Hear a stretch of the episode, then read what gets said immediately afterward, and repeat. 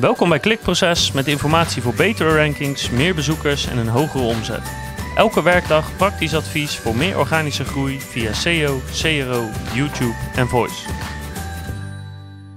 Ehm, Ik zie nog een, eh, een eh, vraag binnenkomen eh, op eh, Twitter. Wanneer is een snelle website snel genoeg? En eh, hoef je er geen aandacht meer aan te geven voor SEO? Het kan, eh, ja, natuurlijk een vraag. ja. Ik bedoel, het kan altijd sneller. Eh, eh, Ja. eh, maar het, het kan altijd sneller. Maar hoe snel is dan snel genoeg? Wanneer, wanneer houdt die investering op om zinnig te zijn? ja. Nou ja, kijk, vanuit conversieperspectief. Er zijn natuurlijk veel onderzoeken. de, de, meeste refereren naar iets van. Nou, elke milliseconde die, je die je bespaart. die levert je zoveel omzet op. of zoveel conversiepercentage. Ehm, dus conversietechnisch is het gewoon. hoe sneller, hoe, hoe beter.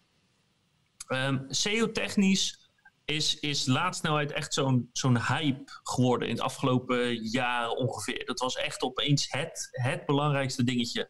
Ehm, wat het gewoon niet is. Dus er zijn twee manieren om dat te beredeneren.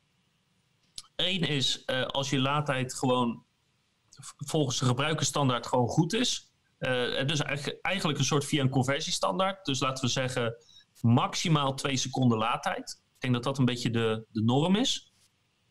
Waarbij iets sneller natuurlijk altijd beter is. Ehm, en het tweede is, zoals met veel dingen van SEO, eh, spiegel je aan de top 3 of spiegel je aan de top 10 die scoort op een bepaald zoekwoord. En eh, kijk hun laadtijden na via GT Metrics, via Pingdom Tools. En als je significant veel langzamer bent, dus bijvoorbeeld twee of drie keer zo langzaam, dan kan dat wel een indicatie zijn voor een probleem.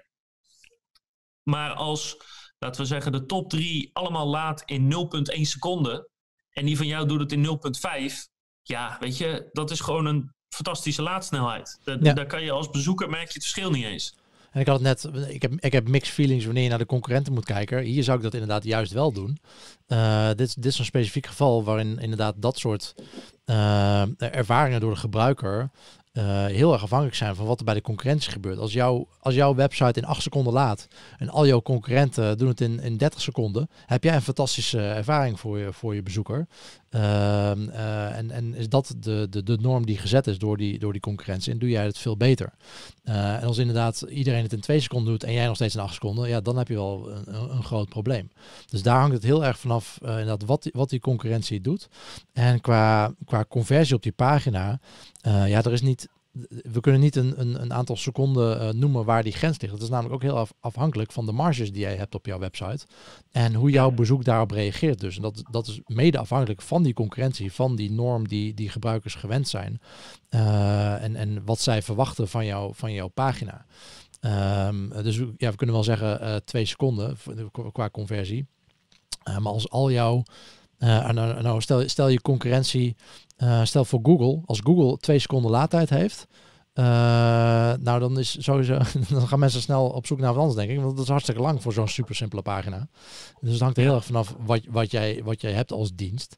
Eh, voor een complexe webshop.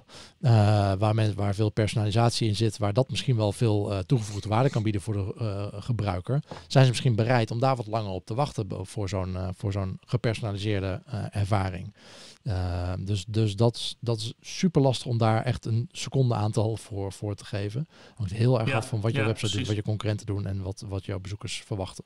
Maar je, je kan het wel uitzoeken natuurlijk. Hè. Je kan wel ehm, jouw website op de een of andere manier kun je proberen om, om, om hem wat sneller te maken door, door wat trucjes uit te halen. Door bijvoorbeeld hele zware elementen die je normaal echt wel nodig hebt, maar om die er even uit te halen. En dan kijken wat dat doet eh, met, eh, met het gebruikersgedrag. En dan kijken wat dat, eh, wat dat jou oplevert aan die end. Is die CRO uplift, die conversie uplift, is het dat waard dat jij misschien daarin gaat investeren of niet? Ja, eh, bij, bij de meeste sites en shop die gewoon een normale hosting hebben en die, laten we, laten we even, eh, ja, ik moet toch een soort van getal hebben, dus laten we zeggen onder de twee seconden laat, ehm, is, is het verbeteren van je snelheid een hele dure eh, technische aangelegenheid. Ja. Die in elk geval zoekmachine technisch over het algemeen niet zo heel veel oplevert. Content en linkbuilding is veel vaker het probleem dan laadsnelheid. Conversietechnisch, ja, wat je zegt, is het heel moeilijk om, om te zeggen of dat wat oplevert of niet. Maar bij de meeste sites en shops is snelheid gewoon niet het probleem. En als het wel het probleem is, dan weet je het donders goed. Omdat dat is, dat is gewoon het punt dat je jezelf irriteert aan je eigen site, zeg maar. Dat die zo traag is.